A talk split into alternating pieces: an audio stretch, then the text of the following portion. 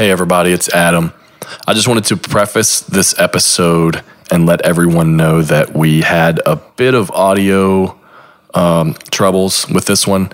Uh, ben and I conducted the interview at first through Google Hangouts, and it just kept quitting. So I ended up calling his phone from Skype and of course, Skype is sometimes unreliable and dropped out some. So there's still some good content here. So just uh, suck it up and try to get through the audio. And uh, I think you'll get some value out of this episode. Thanks. Makers of Sport Podcast, episode 64 with Ben Osborne.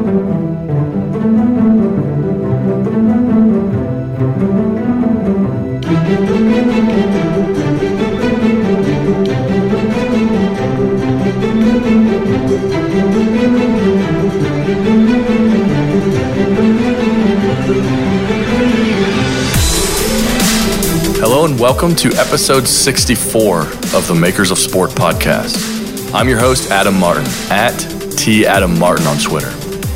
Many of you that listen to this podcast know that I am uh, from Kentucky, and basketball just tends to run through our blood in this state. I'm a Big Blue Nation fan, of course, a huge college and high school basketball consumer, a recovering and some and still sometimes slipping up sneakerhead having two kids obviously put a damper on that that world. Uh, but basketball is just something that culturally I really love. From the street ball courses of New York City to the farms of Indiana to the mountains of Kentucky and North Carolina, basketball is just a sport that is very diverse c- culturally, and it it means a lot to a lot of people. And it, it actually doesn't take a lot to get a game going, which I think is why I love it so much. I'm able to stay in touch with a lot of people. For this reason, I am extremely excited to welcome today's guest. As editor in chief of Slam Magazine, a long standing basketball publication that lives at the intersection of hip hop, hoops, and fashion, Ben Osborne has been with the publication for nine years in some shape or form.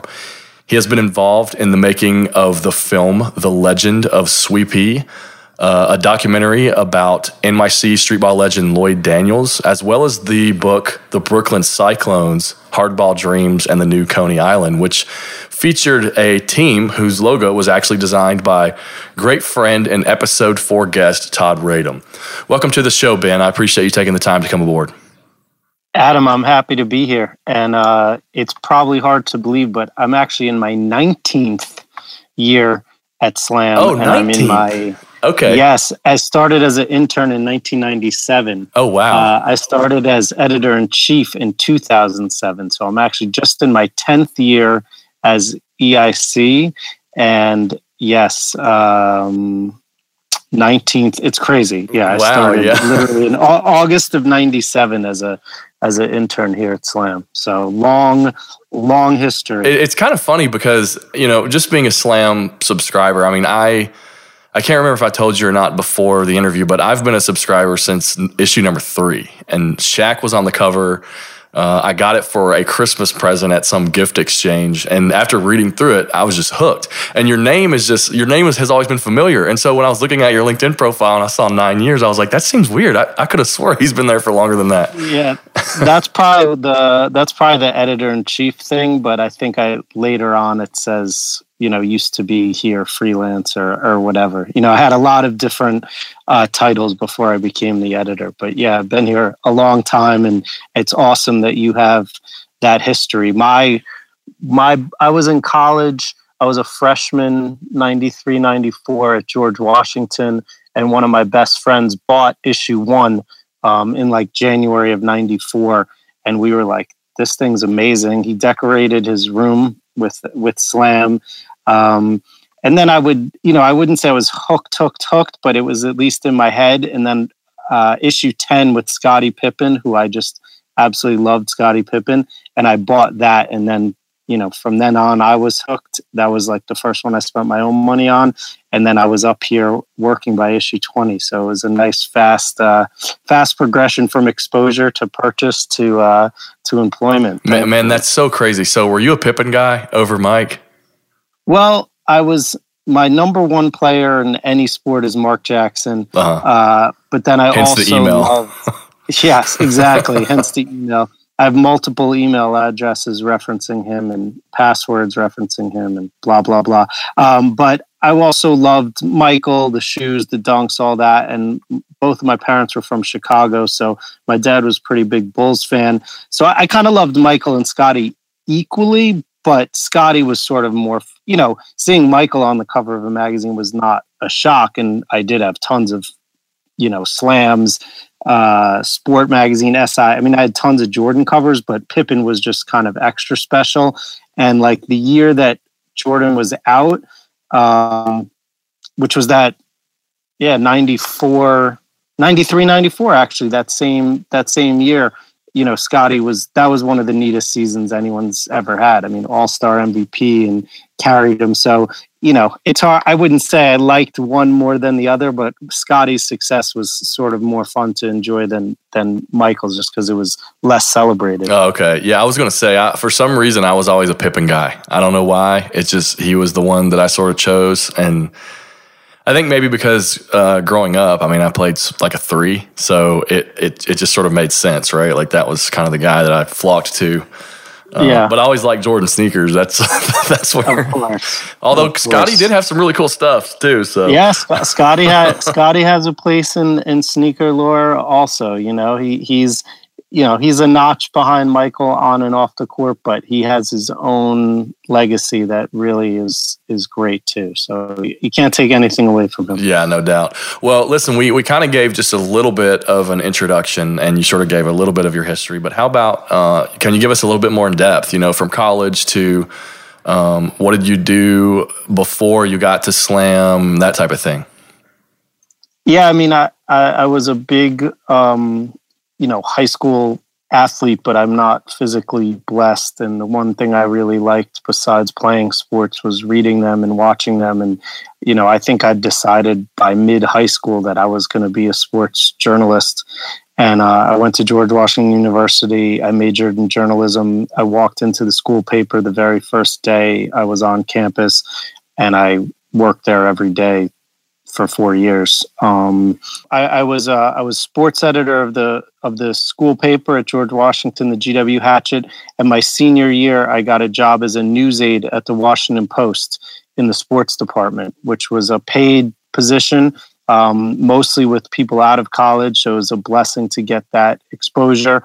And I worked there Friday nights and some Saturday nights uh, in the sports department um, you know, taking calls from Tony Kornheiser and Michael Wilbon and readers and high school scores. And uh, it was amazing. And it just solidified that that's what I wanted to do. And I was, I grew up in suburban New York and I didn't, I could have stayed in Washington and worked at the Post, but I, for a bunch of reasons, wanted to move home. And so I just applied, you know, New York was the media capital. I applied to newspapers, magazines, of of all stripes, really.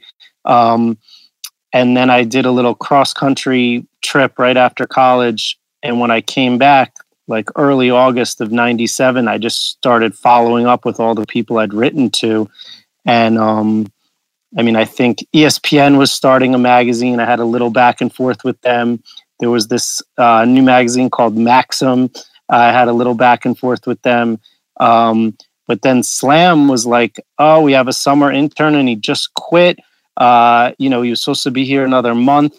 Um, we have a lot of transcribing that needs to be done. Can you come in the next three days? This was like on a Tuesday. They were like, Can you come in the next three days and just transcribe our editor in chief interviewing players? We'll give you $5 an hour and we'll go from there. And uh, I've kind of been down with Slam ever since. so that's awesome. Um, you know, I, I I got I maybe did about a year and a half full time with Slam off of that first thing, but um, I had other interests and I didn't see the editor in chief job opening up anytime soon. So I mean, I did. I wrote for Double XL magazine, which had the same owner, which is hip hop. I used I used my Washington Post connections. I did a lot of writing for them called stringing. You know, like covering games that they didn't want to travel someone up to New York. I did stuff for the New York Times, you know, just a lot of freelance writing. And I did a ton for Slam, but it wasn't always on staff, you know, but I would go to the meetings and they, you know, I'd get paid to write articles. I spent some time with in Puerto Rico with my then girlfriend. Um, I wrote the book about the Cyclones. But again, every month I was at least coming in the office of Slam once or twice a month, and I was writing something in every issue. But a lot of, you know, like 99 to 2005, uh, 2006 was, a, I was way more of a writer and less of an office um, person. But then Ryan Jones was the editor and he left somewhat abruptly and Dennis Page, the founder and publisher, you know, he'd known me for a long time, even though I hadn't been in the office every day for a little while. He saw enough of me. He saw my work. We talked. Um, I'd helped a little on Double XL. I'd helped a little on King, which was another magazine he'd started. And he offered me the job, and and I took it. And I started at the beginning of 2007. And uh, since then, you know, my my responsibilities have changed a lot, um, but it's still you know centered around basketball and sneakers and writing. You know there's just a lot of different mediums now and different responsibilities than just getting an assignment and writing about a player or an event. Um, but yeah same same interests and and you know somewhat same audience. Yeah. Well for those that maybe aren't basketball fans and we've kind of talked uh, nerding out on slam a little bit here, but but I do have listeners that aren't basketball fans and they're kind of more into other sports. I've got some international listeners and that type of thing. Why don't you just kind of give us a rundown on Slam Magazine? Like who is Slam? Maybe like how it was founded. What is what is the brand? You know, what is the why? Why is Slam Magazine who they are? Yeah, I mean, it, it's branded the In Your Face Basketball Magazine, and it's something that you know maybe overseas listeners could appreciate. With I think soccer, football, you know that that's the only sport with a similar potential, and there are lots of magazines done overseas that kind of intersect sports and culture surrounding soccer. But it's really like that. It's because basketball has a culture that extends off the court. I mean, the publisher, Dennis Page, he had done Guitar World, um, which is still around. He, he's not involved anymore, but you know, a pretty cool rock magazine, a little more narrow focused than Rolling Stone. And and he he started that, but he loved hoops. He loved high school hoops. He loved sneakers. And he and also he was a fan of like he saw Vibe start, he saw the Source start, he saw these magazines, you know, presenting uh, rappers or rock stars in a certain way. And he was like, basketball players are the new rock star. They're the new rapper. You know, why can't I make a magazine the same way?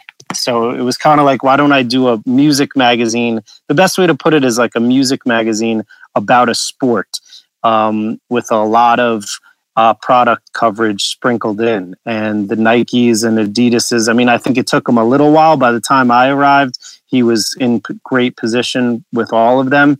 But he had to sell it. You know, he had to explain to people, look, this is a this is a culture. People will support this. The magazine, you know, it was it was founded somewhere around uh, what, like 1994.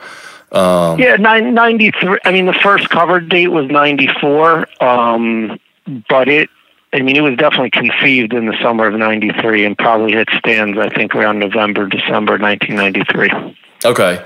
Well, you know, the thing that I find interesting about it is that the the the language and the tone of the writing, excuse me, was something that I'd never seen before. And I mean, obviously, this is sort of pre-internet era. Um, I mean, I was. Uh, I was just amazed at the slang, and then like it sort of just really had sort of that hip hop voice. It, it spoke in a language that was really what we as kids that played basketball would hear on, on the courts that we frequented, or uh, the music that we were listening to. And, and I know that uh, some of this was kind of before your time, but I'm just curious how does how does a magazine because um, it's it's long standing, right? And how there had to be some credibility things in the beginning in sort of this quote unquote highbrow world of publishing, right? Like how does it kind of gain that credibility? Because you really built a niche niche audience from the beginning. Yeah, it it it took a lot and you know in many ways we're still fighting for credibility because we chose to be authentic and and kind of natural. I mean, I think that the very first editor who's now a big financial guy. Um, his name was Corey Johnson, and his assistant editor was Andy Sewer, Serwer, who's at Fortune, I believe. Um, I mean, they were just kind of having fun and, you know, maybe trying to go with the music and the slang and you know probably encouraged by the publisher Dennis Page who again was trying to make like a music magazine. But for issue 3 he brought in Tony Gervino uh, as editor in chief and around that same time linked up with Scoop Jackson who was like a young writer in Chicago um, who hadn't had a lot of exposure but was clearly very talented and those two really, um, and then shortly after Russ Bengtson, who was a grad, who had just graduated from University of Delaware journalism, um, and they all had, I think, traditional journalism uh, learnings, but they all had great personality. They were all music fans, um, you know, and Scoop really his style, which you can still see on ESPN to this day as he's become way bigger than Slam, um, was just kind of to, you know, he was from Chicago. He was, you know, he knew people, you know, on the streets. He played. He was familiar with the game. He was familiar with the music. And so he had a very, very unique style that just would never have flown anywhere else. But Slam's goal wasn't to get, you know, respect in the publishing world. It was to appeal to kids and to appeal to sneaker companies and his style people just loved. And if you go back through old issues, you know, I know how I write. Like I throw in slang when it's appropriate and I try to talk the way I speak normally but most of the like crazy writing and and stuff if you actually read the stories was mostly scoop i mean he had some imitators that were good some that were bad but we were also using tons of established writers that wrote pretty dry. I mean, Dan Wetzel, who's huge at Yahoo Sports, he did tons of high school stuff for Slam back in the day. Anthony McCarron, longtime writer at the New York Daily News, tons of stuff for Slam back in the day. We had a Mitch Albom story. Um, Peter Vecsey wrote for us. Wrote for us. Bob Ryan wrote a story for us. You know, we had Michael Bradley has been with us forever. I mean, he's a journalism professor. So the writing itself I don't think was super like hip hoppy, but Scoop wrote a lot of cover stories. Plus, Russ and Tony were writing all the headlines and the decks we call them, you know, the sub headlines. And these guys were music aficionados. So the headlines were always like, and so on top of pop culture. So unlike the SIs, you know, with very basic headlines, those headlines were often hip hop songs or even I mean they loved metal too, like, you know, lots of metal songs or movie titles, but just very hip. So you were drawn in and maybe the caption. So, you know, we didn't have that many writers, I don't think, with like super unique style, but the the the like framework that you read within was super influenced by music and it wasn't a forced thing, but it was just like have fun reference things you like and um, you know run with it. And it was also very aggressively designed. I think that was a big part of it. There was huge pictures. There was type all over the place, and it just kind of read aloud. And a lot of people say what you say, and I think it's true to a degree that the articles were in a different style, but it was more like the way you were brought into it. When you really read a profile of a player, unless Scoop wrote it, it wasn't probably that that that unconventional.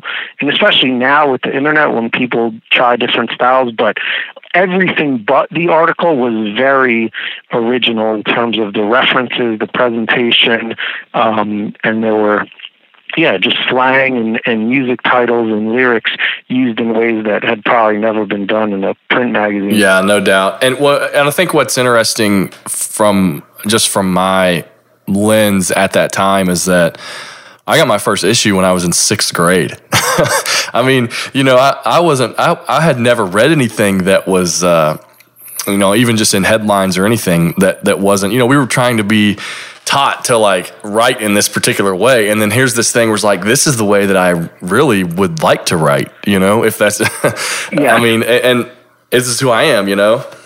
And to this day, you know, we let curses in um, not not gratuitously, but if it's in a quote, and um, you know, there was just always an edge for young. You know, I don't think it's horrible if it feels like a teeny bit dangerous. You know what I'm saying? Yeah. Like the kids kind of getting away with something, and I think that, you know, that made it that made it cool it just it, it just cool had too. it just had a swag to it. You know, like that's really yeah. the only way to describe it. I mean, I just there, yeah. there, wasn't anything I was reading at the time that that had that type of swag, and and it, it's interesting because like I'm sort of uh, I interviewed the creative director of the NBA during that time, and um, I mean recently, but obviously he worked there during that time. um, but he. Um, I was sort of a ch- one of the children that he they were trying to reach. I mean, I was sixth grade. Um, you know, we're talking 93, 94. The, that was like a, a really interesting era for the NBA. There was a lot of growth. There was a lot of rebranding. There was a lot of alternative jerseys, alternative logos. Like it was this whole. They really had kind of like embraced that that hip hop and fashion culture to an extent at the time. So how much did that influence? I mean, you guys, it's almost like you guys really helped each other. Like if you think about Nike and then their ad agency, Wieden and Kennedy, it's always like they both they each were each other's first client slash agency, and then they both kind of grew together to now they're just like these major powerhouses. Yeah, I mean, I think that the NBA was changing absolutely. I mean, you had guys going to college uh, less or not at all. Um, you had new fashion tastes, um, new boldness, new hip hop. Um, I mean, the NBA did do a lot of creative things with uniforms. I think you make a good point. On a larger scale, I mean, I think they were very ambivalent about what was happening. And if anything, part of why we succeeded was because we were presenting the players more realistically than the NBA. And that schism is like not as wide now, which might, you know, probably hurts us in in some way. But if you think back, you know, the player we're probably most linked with is Allen Iverson, who's done countless amazing covers with us, and you know. This is a guy who, in the official NBA publication, Hoop had his cornrows, or in an NBA ad, had his cornrows turned into a flat top, and in the Hoop magazine had his tattoos airbrushed off. Meanwhile, he's on the cover of Slam with his hair blowing out and you know flexing his tattoos. And I think really, I mean, the the NBA when we did the the Stephon Marbury, Kevin Garnett cover with chains on, like they were furious. So, oh really? They yes, they were down for some, you know, uniform adventure, but they were not into the like hip hop revolution, the bold player.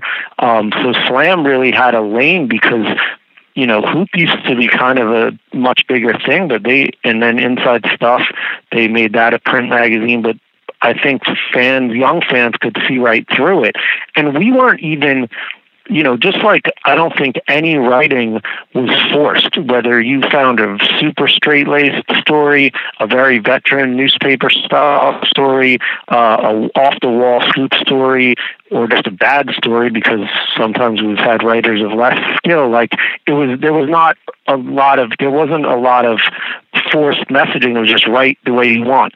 Same thing with our photo shoots. We weren't telling dudes like look tough or, or bring jewelry or don't look tough and don't bring jewelry. We just said be yourself as opposed to a lot of NBA media photos or whatever are pretty canned and, and, and forced. And so we just told guys be more natural and pose the way you want to pose. And we got absolutely epic cover sheets over the years because of that. Um, yeah, and Iverson, that was that was around the time they started enforcing a dress code before games, right? I mean, Totally, yeah. totally. I mean, the dress code was largely a reaction to the way Allen Iverson dressed and how he influenced people. And that swung so far that now guys like really embrace it and the fashion in the NBA is, you know, pretty high yeah. and guys dress amazing. I mean, I'll, I'll credit them for that. Um, Westbrook, you know, that, that LeBron, LeBron. yeah, I mean, you know, LeBron and Dwyane Wade and gla- you know, fake glasses and all, you know, all all types of stuff. Um, things have come a long, a long, long way. But I think that in those early days, uh, Slam was one of the few places where athletes were kind of presented in their true self, and we were talking the way that we talked, or the writers were talking the way that they talked, and that was pretty revolutionary at the time. And I think that young people related to it, uh, sneaker companies and or their ad agencies. I mean, Wieden has been a huge supporter of Slam forever um, on behalf of Nike. Right. You know, they saw what we were doing. And the league has been very kind of like, look, they credential us to games and they let us buy photos, not for cheap, but we do have an NBA Photos Getty Image subscription that we pay handsomely for, and they do credential us to games, but they don't really, you know, it's not like they're buying ads with us. They're kind of like, we're going to let you exist, and that's how we're going to support you. But I don't think we've ever been a, a favorite in the in the league offices necessarily, yeah. and you know, lots of other you know, journalists hated Slam over the years. I mean, for you know, they didn't like how we dressed. You know, we were going to games in jerseys and stuff like that. And you know, one big advantage we had over a newspaper guy or a beat guy, like we're writing positive stuff. So A, guys are happy to talk to us. B, if you're in the locker room after a loss, like we never have to have like those tough conversations. And I respect for, you know, newspaper guys or beat reporters like that that's hard to go talk to a guy after a loss or ask why do you make that pass? You know slam never had to do that. We'd keep it positive and if it wasn't positive we could just do it the next day. Um, so that created a, a sense where you know guys, players would be like loath to talk to eight, ten, you know, eighty percent of the reporters in the locker room, and then they see, oh, that's the slam guy, come on over, and it's like all happy and good, yeah. and that created that created resentment too. So, well, um, it's interesting because I think that you guys, I mean, your magazine, just having this conversation, I, I look at it and it sort of makes me reflect on how much it actually turned me into like my mentality today. I'm very, um, I don't want to say anti-establishment. That's too much, but just kind of like don't put me in a box, right? Like I'm all about don't put me in a box. Um, don't ask for permission. Just go do things, and that's really kind of what you guys have done. Like you, you, you had this internet culture mentality long before the internet was like a viable thing that everybody was on, right? Like you're, you're being true to yourself, being transparent, and even even if you look at um, just some of the mainstays in the magazine, like trash talk and noise, which for listeners, it's just like these little short bits of information that kind of span the the bottom of the first ten pages or so. I mean, that's almost like Twitter before Twitter.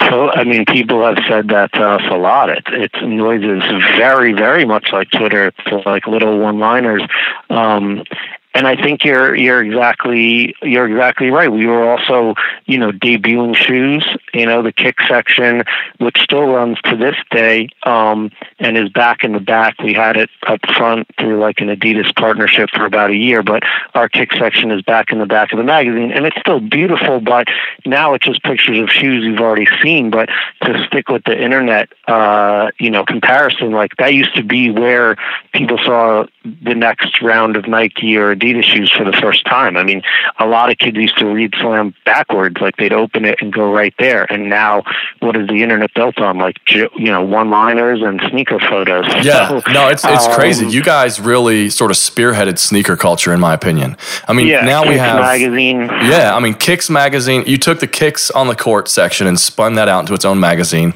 And if you look at, and also you've done obviously other specialty issues like an MJ issue, greatest dunks issue. But you know, now if you look around and and it's this sneaker culture. I mean, I watched a documentary the other day on Vimeo that was about like sneakerheads. And if you just look at like Nice yep. Kicks and Complex and Sole Collector and Kicks on Fire and all these different websites that have really carved out a niche in sneaker culture over the years, uh, you know, I guarantee you, if you talk to most of these people, they sort of their inspiration came from Slam. I mean, it had to. You guys were like the only people doing this back then. It seemed like. Yeah, which is amazing and a legacy that we're all proud of. Um, and in not a whiny way, not in a shamed way, but just like a, you know, kind of sigh, like, you know, it's it's too bad that we were so dedicated to this, you know, wonderful print product that is still a business, but you know, ironically, there's places that do that stuff better than we do, even if they're using our template and that's just like the facts and now we're catching up. Like we were the leaders and we still are but in a world that is much smaller the print world is much smaller and then online there's just so much competition. So it's like i love talking to you and anyone that wants the history and people that still buy it because they know that but it's balanced with the knowledge that like you know we're trying to reach kids that are so you know that were two or not even born or negative five when slam was founded. So we don't know you know now we have to get them we have to do it their way too. Um and we haven't always done you know i'm the first person to admit we haven't always done the best job of that. And I, I don't know, you know, who else you've spoken to, but I think anyone at a legacy, you know, print first publication has had that struggle to transition. You know, it, absolutely the you know the way athletes are shot. I think we we really changed. You know ourselves. I mean, ESPN, you know, started taking our photo editor. Lots of our photographers, um, you know, our design was copied, and uh, with Kick, same thing. Yeah, we started a magazine. Now there's tons of websites. Like, you know, if we were really, really forward thinking, we would have had the first great sneaker website, and we, we certainly did not. So, um, well, but I think you have to kind of keep in. It's it's kind of interesting because you have to keep in perspective too that like Slam to me. I see Slam as a magazine that covers basketball and the culture of basketball, which includes sneakers. And some of these sites just cover sneakers. I mean, they've they've niched down within a niche, and that's just that's the internet. Yeah. You know, I mean, communities. Look at this community. I'm about sports design. You know, I mean, I don't yeah. even talk about sports. We don't talk about what happens on the field. We talk about what happens around the field and the culture of it, and the branding and the creativity. Yes. No, you're you're right. Slam was created in a different in a in a different time where basketball itself was a niche and now you're right it's it's much nichier and we do try to take that long view and we don't want to cover shoes just for the sake of them being shoes we want them in the context basketball shoes so. Yeah. Well let me uh um i uh i think i may have mentioned i don't know if i did or not but i actually i wrote a letter to trash talk once and uh it's kind of funny because it's not about basketball at all and i had just i was 23 I was like fresh out of design school. Um, I was I had just got that job at that that sports marketing company that we were talking about. Um, I can't remember if we were recording when we were talking about that or not, but uh, it's it's really embarrassing to look at the letter now. But I'd like to read it if you don't care, because I have it right here in front yeah, of me. Please, you met you you mentioned it, but I did not go uh, find it. So I'm I'm really excited to hear what, what you had to say, and I wonder if I responded. so it. well, I did get a response, and so it's it's okay. just a, just a preface. I was super. I was really hard on you guys, but I was really trying to take in I was really kind of trying to like jump into the whole trash talk mentality. Like it's a lot of letters at the time. Like people just that was what it was. You know, it was trash talk. So I'm gonna read it real real quick. Oh my god! This is, okay, yeah, go for it. hey Slam, I've been a long time reader of the magazine. I remember getting it in sixth grade, issue number three for the first time, and instantly falling in love. Hip hop and gotta flip the page. Hip hop and basketball mixed was such a great idea. All through middle school and high school, I carried my latest issue of Slam with me to class and road games, getting pumped about playing ball. This magazine made me love the game of basketball more and more each issue. Now I'm 23 and I have every issue except for number one and number two. I still love the magazine. Here's where I get a little tough, so just a preference.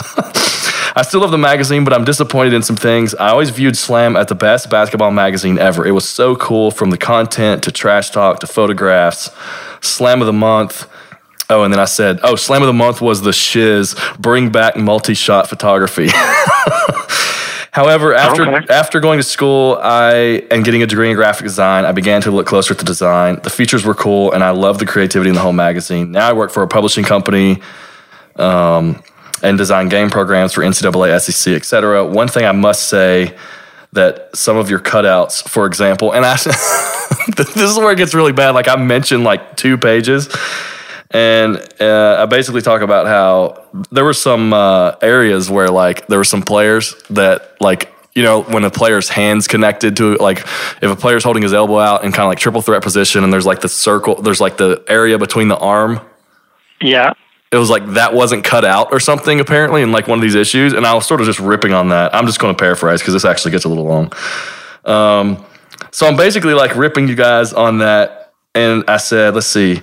Even if I wasn't inside on the design world, I would recognize that something was wrong with that photo. Another one is Antoine Walker on page 42, uh, line of the month. And I said, I'm telling you, man, it's pretty rough. like, I'll have to just type this up and send it to you if you can find it.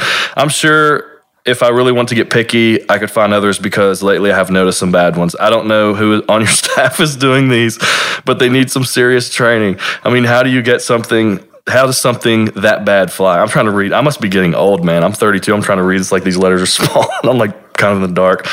Um, hint: Don't let interns do big time projects. Projects they screw things up. Come on, Slam. You can do better than that if you claim to be the best b-ball mag you got to do everything the best photography design content etc anyway how about an article about my boy chris lofton at ut that kid is sick i played ball against him in high school and you guys responded um, and said you mean you don't read us just for the articles?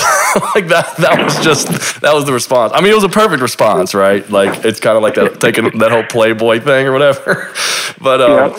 I had to read that, man, because I found this. That's, I was looking for it. I found great. it. And you know, that's another thing that, you know, for people that don't know it, I think that you know the noise is pretty unique but the trash talk is is pretty amazing and i i gotta say like there's there's been a renaissance of late. I mean, for one thing, there's always been. I mean, any magazine gets a lot of letters from prison because that's still their only way to communicate. Right. But we get an inordinate amount.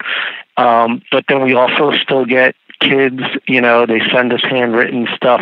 And then you've got emails, and then occasionally now we'll dip into Facebook if we need something like just that's more, re- you know, the newest color. Yeah, yeah. But um, if I didn't need them to be like I like to have a few each issue that are specific to the new issue. Um, you know, and those rarely come in time by by mail. So that's when I got to dip into the email or the social media and ignore some of the. But we get still plenty, and you know, people make friends. They insult each other. They argue.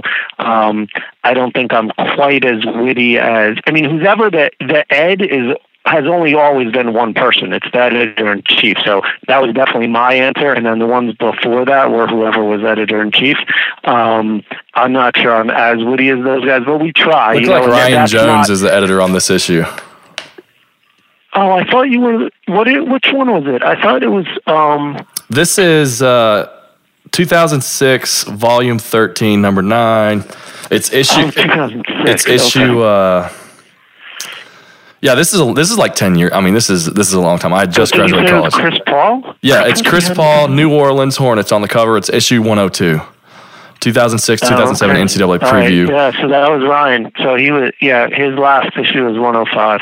Oh, okay. Um, so that was Ryan, not me. And example, he's wittier than I am. Um, well, dude, uh, I'll tell you how nerdy I was about this magazine, man. I mean, I had, uh, I had a senior project in design school where we had to redesign a magazine. We had to do a new cover, masthead, table of contents, and two features.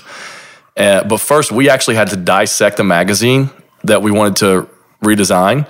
And so, I, I of course, I use Slam, and uh, I, you know, I had to d- identify what typeface you were using for like your body copy. Um, I had to sort of identify a grid, like a grid that you guys were using, and then I went and took my own photos and um, and just redesigned it. And and uh, it's kind of crazy because I look at that stuff now and it's like really bad. Like I don't know what I was thinking because obviously I was like in in school, but just yeah. it just tells to show you, man. I mean, like there's I've been a, I've been a nerd from back in the day. I mean, I even know that your your typeface is Franklin Gothic. You know, I remember like having to look and see like uh, the uh, identify spending hours trying to identify like the lowercase g. Like that's how you know nerdy some of these this design stuff can get. Yeah, I, I hear you. And then we there we did like a we did a right with my first one, which was 106. We did like a front to back redesign, and then Melissa, who was the creative director for a long time, she did another one maybe like three or four years ago, and she left like two and a half issues ago, and we have a new guy uh, who really just had to kind of pick up what she had, but he's doing the our next issue, which we close next week and which will be out for All Star, has a total front to back redesign again with all new, all new fonts, body copy, and I think it's pretty neat. Um, me and the publisher, the ad publisher, Dennis Page, like we, our dream was to put it on better paper and perhaps reduce frequency, which I think is a um, you know model that makes sense for print, and mm-hmm. that's not happening yet. So it's still on our relatively mediocre paper um, and same trim size, but uh, the look is still going to be different, and I'm I'm excited about that. And you know, for the design nerds like you and a few other people, I mean, I think it'll be pretty noticeable, even the even the amateur readers, and uh, I think it's cool. And you got to stay you know your design's got to stay relevant. And we probably had, did have some bad silhouette jobs that you were complaining about. I don't know. Um, well apparently i pointed them out so it, it, it, could have been it could have been a mistake or it could have been you know we've also had some people just trying to do crazy stuff with layouts so so who knows yeah. and we make you know we make mistakes still to to this day it's a, it's a very small staff and, yeah it's just it's funny because I, I sort of uh, i kind of feel bad about it and I, I think trash talk is definitely special. So yeah, yeah. Well, kind of uh, staying in the same vein as far as like you know you, you put together, you help put together like the idea and the concepts for the magazine. Um, there's a because there are a lot of designers that listen to the show, and maybe a lot of them work in house at sports teams, or maybe they do branding, or maybe they just work in the digital realm at agencies and that type of thing. As editor in chief, what is your role at the magazine? Can you kind of put that in in uh, everyday terms for us? Like, what does a typical day look like um, in this type of position? Yeah, I mean, it's very much editorial, and I think that to this day, even as long as I've been affiliated with a magazine and a website, my opinions are amateurish when it comes to design, and I, I, like to really leave that up to the creative director. We had one for the first, you know, eight, nine years of my tenure. Uh, Melissa Brennan, Melissa Medvedich, who was awesome and is now at a website called Stylecaster. And now we have a guy named Paul Giray, who I used to work with at King and Double XL. Um, and the font selections are up to them, some of the photo selections. Uh, so you know, I don't know what the relationship is like for the designers you work with, but they don't have to do, they don't have to worry too much about me my job is the words you know the the content really. And that's online too. Like you know i map out every issue. I have lists for the next 10 issues of potential lineups. And then as we get closer and closer we whittle it down and down and down. And then a week before we ship to the printer we've had our final lineup and there's just copy coming and going. Um, the online editor is certainly empowered to assign and run stories without me knowing but um, I'm aware of pretty much everything that goes up, and a lot of stuff that goes up is at my wish or, you know, saying, please run this story because I talk to a lot of writers as well.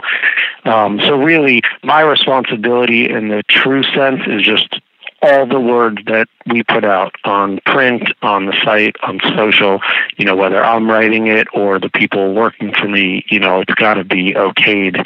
It's got to be cool with me.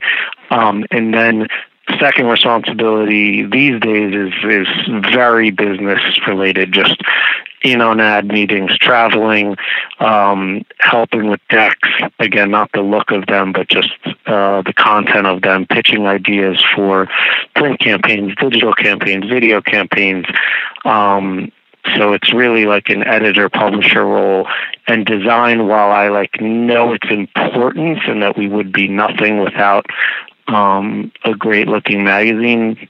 I know that in a very abstract sense, and I just kind of trust, uh, well, most of all, the creative director, but also the publisher, Dennis Page, and the original founder or owner, Stanley Harris, who has tons of magazines in his stable. They were very, they didn't care what the words are. I mean, Dennis never reads the issue. Mr. Harris never read any of the magazines that he put out, but he looked at every photo. So, you know, it's like I've worked for people who respectful of look and felt like that's what made a successful magazine. And then, hey, editor, just make sure that, you know, we're entertaining people and not having typos or whatever. So the, the, there's a ton of freedom for me on the editorial side and occasionally probably more pressure on the design side because that's who's being kind of looked at closer by you know the bosses right. I, I can just kind of you know, I have so much freedom about who we write about and what we say about them and what type of stories we do, uh, which I love. Um, and I'm very, I'm very grateful for it. So I'd say, yeah, the, the, the duties are content first and foremost, and then secondly, you know, generating revenue um, from from advertisers uh, and those are the that's those are my main my main responsibilities. Now today, uh, the, I mean, this episode's obviously not going to come out today, but today the Air Jordan 30 was released, and you guys had someone there covering it through Snapchat. Is that like a social media person that's doing that, or were you there? Uh, I was I was not there. Um, I mean, we have that was our uh, associate editor who doubles as our kicks editor, Abe Schwadron. He's kind of point person for all sneaker coverage. He also writes for the magazine. He also runs the site a couple of days a week. I mean, we have a full time staff of, well, editorially, um, five and one you know, semi, you know, permalance kind of, and that's it. And then just like lots of freelancers around the country. So everyone does a little of everything. So the guy there, you know, he'll do a print story on the Jordan 30. He'll post a bunch of photos tomorrow if he hasn't already done tonight. He was snapping from there. He was Instagramming. He was tweeting. Um, Half that other places have, which is probably a negative. You know, I'm sure there's places that have a Twitter editor or an Instagram editor be very nimble, and I think that people working here as a first or second job out of college learn an inordinate amount about uh, modern media because they have to do you know a little bit of everything. So now, as far as like the on the design side, I mean, you you know you mentioned the creative director. Are there art directors and designers underneath them, or is your creative director single handedly putting together each issue? Um, he, there's only one. There's no art director. There's no photo editor. It's just a creative director. Um, in the you know heyday, I guess, of the mid aughts, you know, when ad, re- you know, subscription or circulation was somewhat higher than it is now, and ad revenue was much, much higher. Uh, so obviously payroll was higher. There used to be like a junior designer at one point, and then there was a. I don't think we ever had a three-person art staff, but there was a stretch where there was a creative director and an art director, and then there was a stretch with a creative director and a photo editor. But it's been a one-person operation for at least seven years. Um, what they do have the freedom to do, uh, which Melissa kind of implemented a couple of years ago, just in the interest of keeping design fresh. Like they have an art budget for each issue. We don't shoot quite as much as we used to original photography, which is expensive, um, and it's become easier for some high school kids. Like we can get photos for free sometimes. So she started spending some of her art budget on freelance designers. So the bulk of the magazine is done by by the creative director, but they can use some of the art budget to hire freelance designers, and they'll send them a headline, a subhead, um, sometimes the words, but sometimes just dummy copy if the final story is not done yet. You know, that's good for like custom fonts or just kind of off the wall design and takes the pressure off the creative director to just do wild stuff, which slam is sort of known for. I think it's really hard. You have to either have a pretty formatted uh, look, or you've got to use a few different people. Like it's just too hard to come up with seven different wild layouts every month on top of all the other, you know, laying out that you do. And most of the laying out is done in like probably eight business days you know, it's not like they have a ton of time. Right. So um, now, are they as, as, your creative director? Are they working on like the digital stuff too, like kind of doing digital graphics or anything on the site, or maybe if there's uh, ads? Not, not really. Um, I mean, they they definitely do house ads occasionally. Um, even like if, if Slam has to produce an ad for a client, these days we'll use a freelance designer for that. We're not going to ask the creative director to do that. You know, we'll tell a client we can make an ad because we certainly can, but we, we will probably ask, that's just you know tends to be too much to to ask the creative director to do. As far as online, um, we don't have a lot of freedom to change what the site looks like. You know, yeah, we're part of a much larger company and they're trying to kind of streamline what all their brands look like. The last time we did a redesign, I mean, the, the creative director at the time, Melissa, I mean, she did like some rough wireframes kind of and sketches, but she wasn't trained in like true. So we kind of we used her input and turned it over to the developer, and I think the guy now would probably be capable of about that, but not much more. Like we don't have the ability to go in and change the look, even if we wanted to. Um, yeah, I mean most most of you guys are just on kind of some some system, right? Like some sort of templated system, and maybe all the magazines in your publisher are. Yeah, we do, we do. I mean, we're on WordPress, and uh, I think even the.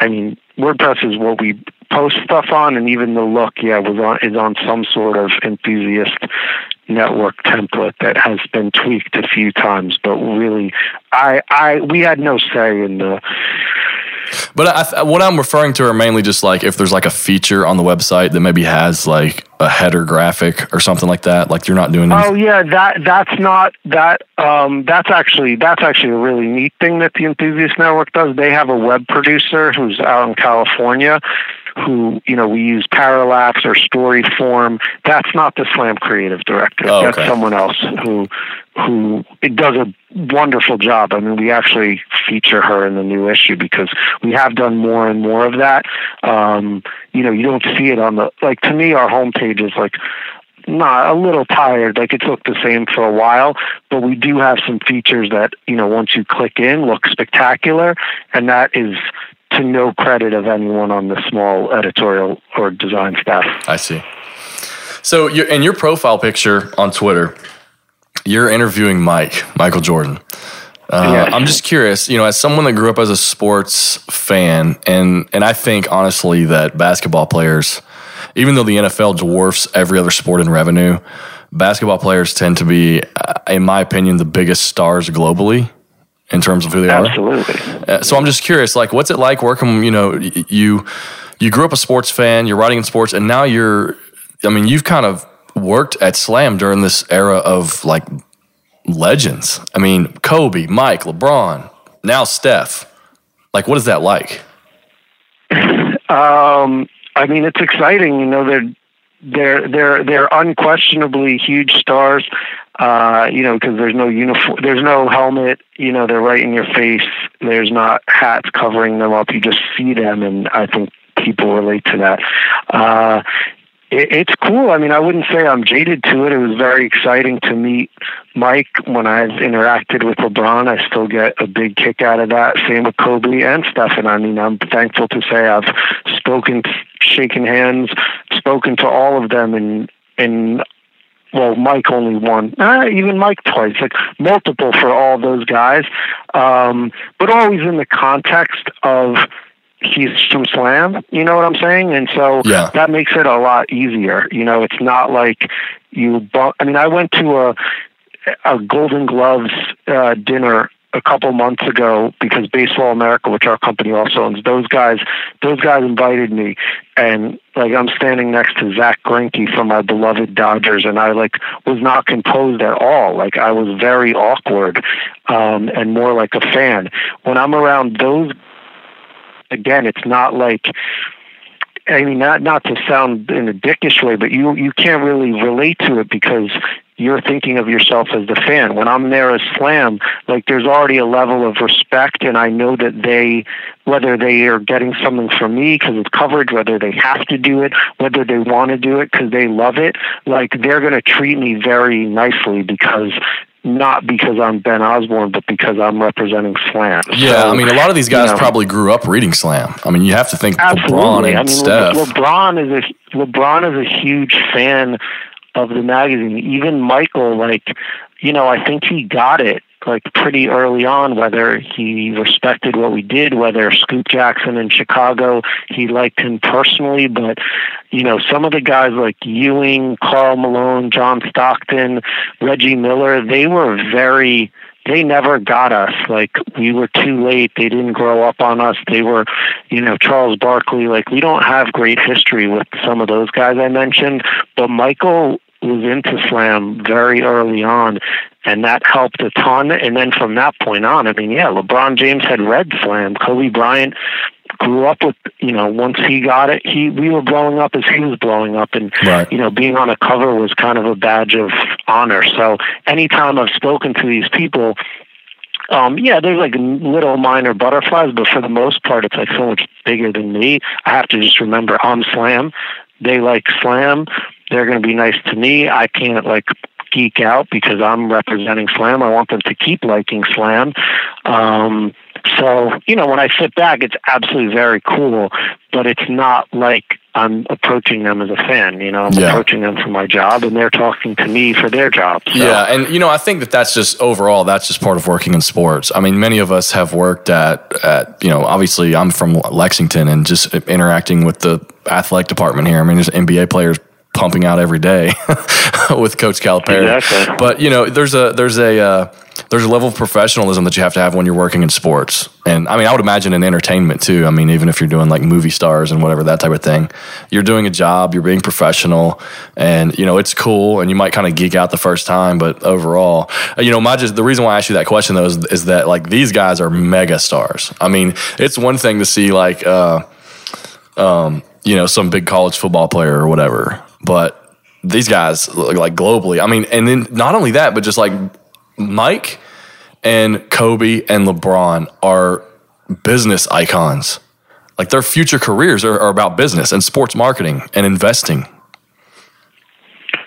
True, which is, you know, intimidating and crazy, but also, you know, also in a way is almost reassuring because again, I'm not bum rushing these guys. You know, that Michael Jordan interview was set up six months in advance. Like he wasn't doing that just to be nice, you know, like it obviously was, you know, we put his shoe on the cover of Kicks magazine the first time it was a shoe, not a person. You know, that was the condition under which I could get to interview him. So, you know, all that business acumen decided that Slam is worth talking to. So, you know, it's like even though that's intimidating and crazy, it's also reassuring because it's like he wouldn't be doing this for, you know, he's not doing this just for kicks. Like he thinks we're worth his time. So, in in kind of just closing, um, is there anything when you look back on your, you know, roughly twenty years? working with slam or just working in in sports in general is there anything that you look back on is there is there any type of everything's sort of 2020 in hindsight. Like, is there ever any type of like pivotal moment or anything that just you can kind of point to that say this really completely affected my career? Per- personally? Yeah. Or yeah. Um, uh, oh, just like yeah. I mean, uh, personally, I mean, not even necessarily professionally with slam or whatever. Like, what made you become where it was like now I know that I'm a good writer. Now I know that I'm sort of a master at my craft kind of scenario. I mean, this isn't going to give you the summer you want, but I, I don't feel that different. I mean, I, I still feel, you know, the the staff is small, the business is, you know, up and down. Like I feel like it's still. I don't feel like I've made it, honestly. Um, and I don't know who, I don't know if some, you know, maybe David Remnick at the New Yorker, but you know, this is like a fleeting business. And 20 years is a long time. Obviously, shoot, it's half of my life, but I haven't like, you know, bought a mansion up in the hills. I certainly haven't gotten rich, and Slam has always felt like, you know, a couple of really bad issues away from trouble kind of you know it's it's a it's a it's a very kind of you know seat of the seat of your pants. Like it's a it's a small it's a smallish operation. Even I mean, there was times it was probably making a lot of money, but you know, for the most part, it's it's been a struggle. we're always struggling for that next cover, that next ad. And as a, you know, in my freelance days, same thing. I mean, I'm a good professional writer, but I'm not gifted. I'm not Gary Smith. So I'd get one assignment and then I was instantly like, what's my next one? You know, I did a book. It was fine. Didn't make me rich. Like got to edit a book about sneakers. Awesome. But it's not like my phone was ringing off the hook. So I honestly, you know, I'm looking at a picture now of my like Washington Post ID from September of 1996 and almost 20 years ago. And I don't think I have that different of an approach. Like it's a bit of like an underdog feel, and you know this isn't going to be. You, you're not going to be able to write about sports forever unless you really do a good job. You're not going to be able to edit slam forever unless you do a good job and make it good and get the ads that you guys need. So I don't know. I mean, I, I worked with a lot of great people, and just getting the chance to come work here and Tony Gervino giving me that opportunity, I guess, was a big moment. You know, there's been little breaks. Uh, professionally, you can't get anywhere without someone taking a chance on you. But I don't. There was never a moment where I said I made it because I don't feel that yet. So. Well, that's that's uh, you know that might that might actually be a good thing, right? Because like you know, at some point, if you're like, I've made it. I mean, I think when people are doing things that are creative, there's a you know, imposter syndrome is always something that's always in the back of our heads. Like, are we good enough? Have we made it? What do our peers think? It's tough. Yeah, it is. It's kind of it's kind of crazy, but you, yeah, you're always like, you know, not looking over your shoulder. Like there's not jealousy or anything like that, but it's just like it's a cha- you got to you know it's it's competition. Like you're you're fighting against. um you know you're fighting for people's eyeballs you're fighting for people's dollars you're fighting for people's respect um and that doesn't you know I, I don't know who doesn't worry about that in this in this industry you know? Yeah. I mean that's just if you if you are at all fiscally minded in terms of just like it's a business you have to yeah, and and especially when you want to do it without, you know, quote unquote selling out. Like you want it to be a business, but you still want it to be you want to be the coolest, the most successful, the best looking, like, you know, there's a lot of different the scrappiest, the most authentic, you know, we're trying to check off a lot of boxes with, with very few people. So there's very, very little relaxation. I, I, would I would say for better or worse, you know. So what about like your you know you were um, involved in that documentary with Swee' Pea and then your book. These are sort of just like side projects. What I would consider side projects. Do you do those because you kind of need another creative outlet? Um. Yes. I mean, I I, I love having something else to put my attention to and you know, I think that that's gotten harder as the, you know, the social media and then the advertising demands. I mean, this is my full time job. I, I give it a, a ton, but yes, working on a movie um, was amazing uh, you know, I still kind of am in the sense that it doesn't have distribution yet, and you know, it's ultimately not my problem, but I want it to for the guy that made it, Benjamin May. He deserves it to have lots of success. But I helped get him Lloyd Daniels. I just worked with him throughout the process. It finally came out. Um, you know, a month or two ago in New York, and it was awesome. And I was at the screening, and that was great. Um, the Slam Kicks book was done, you know, with the Slam name on it, so it was fully endorsed by these guys. Um, but that was still a lot of work, having nothing to do with the magazine, and they didn't really care, to be honest, if we did it. I pushed for it. I did something for Complex a couple of years ago about the first white rapper. I did a story for the Wall Street Journal a year and a half ago about a baseball store in Greenwich Village. Um, you know, I have ideas out to different places when I have time, which is less and less. But and I encourage my staff to do the same, and I realize they're squeezed for time too. But you know, we all have interests beyond just basketball and just sneakers or just delivering them a certain way. So um, yeah, those were little side projects, and if it was you know up to me i would do a few a few more of them but that's another example like how could i think i've made it when you know any side work i get pretty much i'm going after i'm pursuing it's not like whatever. There's a lot of talented people out there, a lot of smart people, a lot of great writers, a lot of great editors. So, you know, you got to work for for all that stuff. And same with me. If I if there's a side project, odds are I worked hard to make it happen, and I don't always have the time to to do that. Um, so, I mean, I'm a father also, and that's extremely important to me too. So, you know, there's only there's only so many hours in the day, but I am definitely very proud of the non-slam or semi-slam things I've done, and I hope to do, you know, a lot a lot more of them via slam or just by myself. Cool. Well, yeah, I uh, you're talking about basketball sneakers that changed the game, right? I have that that book that's right in front of me. But um, yes, yes. Uh, well, man, I, I, appreciate your time, and uh, it was it was great as a as a fan, you know, as a reader to just hear the backstory and kind of hear even just uh, like surprising to me, like knowing that it kind of operates as like almost like a smaller business, like smaller people involved. Obviously, you have publishers and things like that, but just like the staff that puts this thing together, I think it just makes me and I think it makes most people that will hear this respect the work that much more because there's just you guys are sort of almost bootstrapping in a sense. Yes, thank you. That's what I was pulling. Uh, I was I was searching for that term before. Yeah. Well, listen. Why don't you uh, Why don't you give us um, give your Twitter a shout out? Slams Twitter. Where can people support your work and follow you online? Cool. Um, I'm at Osborne17 uh, on Twitter and Instagram. Slam is Slam Online on Twitter and Instagram. We welcome the follows. Um, our website is slamonline.com. Uh, these days is updated pretty close to 24 7. Lots of highlights, uh, magazine con, their online only features.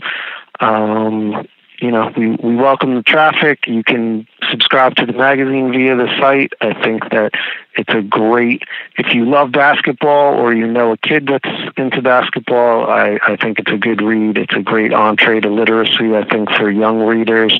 Um, it's still fun. There's trash talk, there's noise.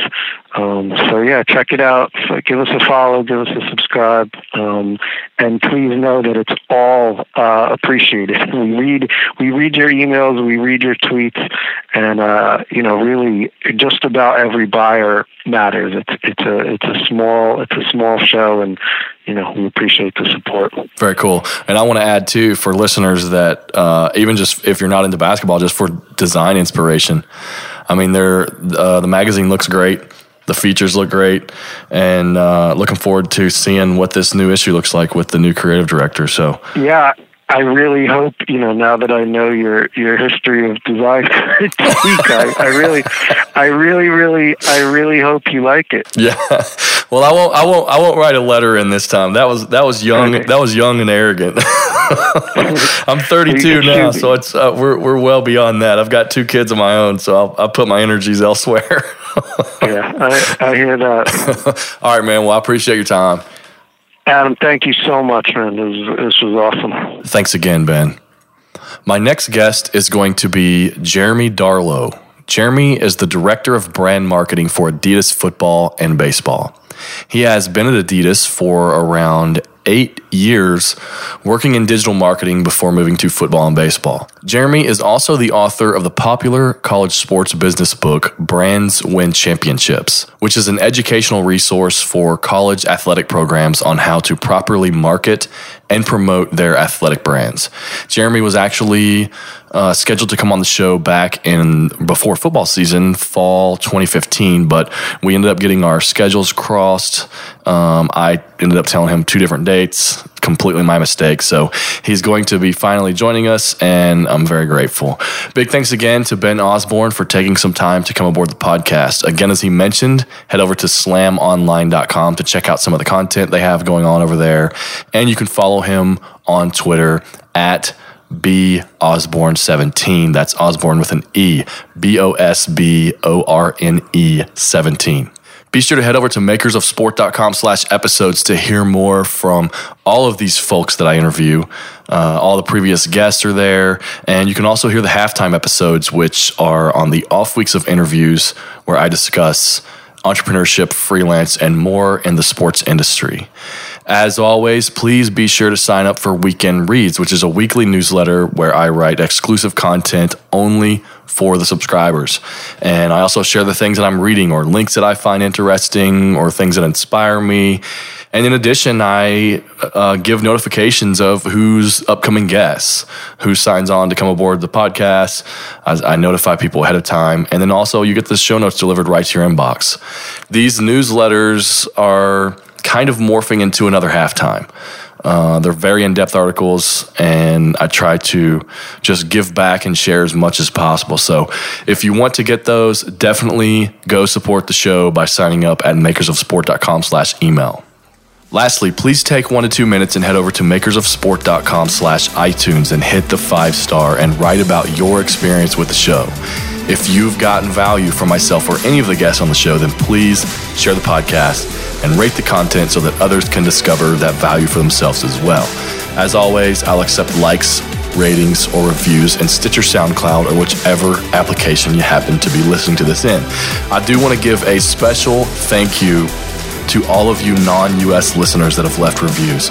I just discovered recently that iTunes only shows me the reviews that are written in the United States. So I have to basically sign out and go to different countries' stores to check those. But I found an app that lets me see every review written everywhere. So many thanks to everyone that has taken the time to write a review. The rest of you, please, please go do that. It definitely helps to inspire me to keep going, knowing that you are getting some value from the show. I'm at T. Adam Martin on Twitter and Dribbble. The show is at Makers of Sport. Until next time, have a good week.